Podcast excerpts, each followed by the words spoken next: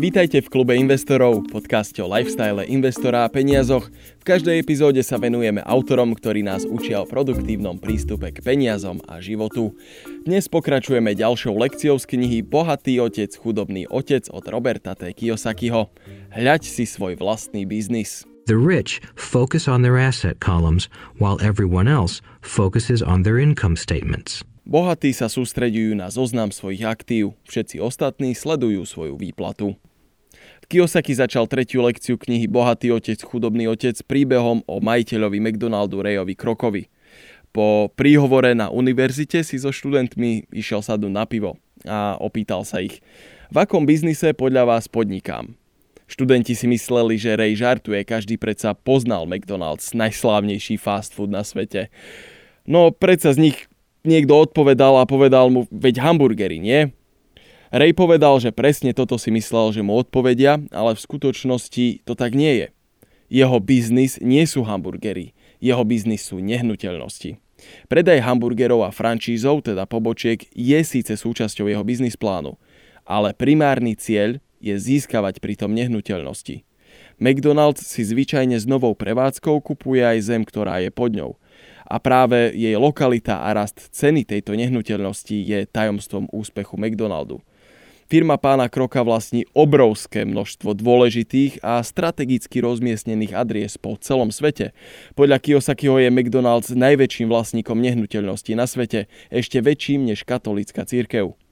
Nesmieme však zabúdať na to, že táto kniha je z roku 1997, takže veľa takýchto faktov už nemusí byť pravda.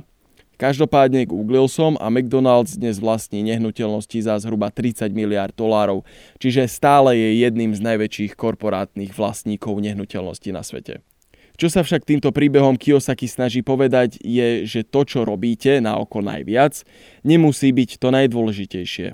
Práve to najdôležitejšie je to najdôležitejšie. A to by vždy mal byť váš vlastný biznis. People work for everyone but themselves. They work first for the owners of the company, then for the government through taxes, and finally for the bank that owns their mortgage. Skoro každý pracuje najprv pre niekoho iného, až potom pre seba samého. Vaša profesia nemusí byť váš biznis. Môžete pracovať v zamestnaní, ktoré vás vlastne aj živí, ale to nie je to isté ako váš vlastný biznis. Váš biznis sú vaše aktíva, o ktorých rozhodujete len vy. Nemôže sa vám teda stať, že vám ich zoberie nejaký šéf, pretože vy ste šéf. Ste majiteľ, ste prezident, viceprezident, generálny tajomník, všetko. Nezáleží na tom, aké veľké je vaše impérium, aj keby to mala byť len zbierka vzácnych motýľov. Musí stať zvlášť a musí stáť na vlastných nohách. Ľudia často strávia celý svoj život tým, že sa starajú o biznis niekoho iného. Potom je vašim jediným spôsobom, ako zvýšiť svoj cash flow to, že získate nejaké povýšenie alebo zdvihnutie platu. To ale stále nie je váš biznis. Čo ak vás odrazu vyhodia z tohto lukratívneho zamestnania? Budete mať kam spadnúť? Máte sa o čo oprieť? Bude to pre vás len otázka zmeny zdroju príjmov a všetko pokračuje ako po starom, alebo to bude pre vás život meniaca udalosť, ktorá vás môže negatívne poznačiť na celý zvyšok života. Až tu v kritických situáciách sa ukáže, ako sa o vás postarajú vaše predchádzajúce rozhodnutia. Mali by ste sa snažiť o to, aby vaše aktíva sa o vás dokázali postarať, alebo vám aspoň pomôcť prestať prípadné dočasné turbulencie.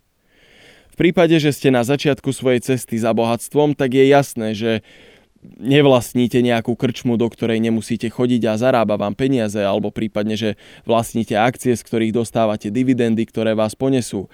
V takomto prípade sa odporúča čo najskôr si odložiť finančnú rezervu. Tá by mala pokrývať tak 3 až 6 mesiacov vašich nákladov.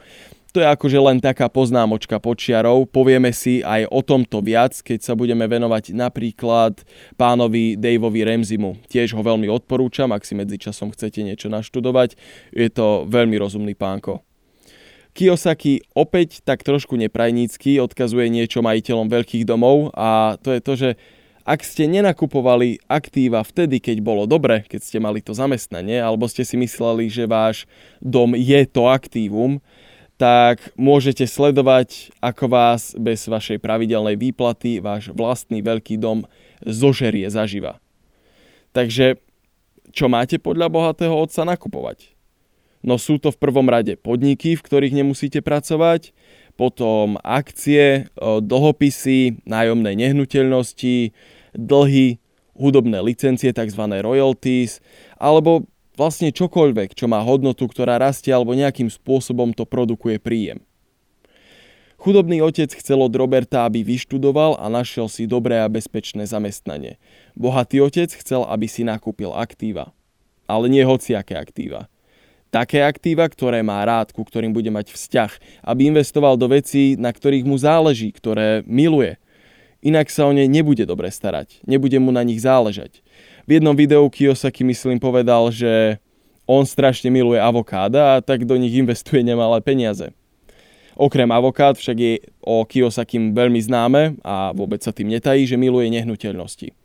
No odporúča, že kto ich nemá rád, tak nech ich nenakupuje. Pretože nie je to jediný spôsob, ako budovať bohatstvo.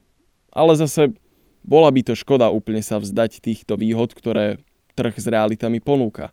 Odporúčam vám navštíviť stránku investiciaslovensko.sk a tam sa dozviete, ako sa dá aj inak investovať do nehnuteľností.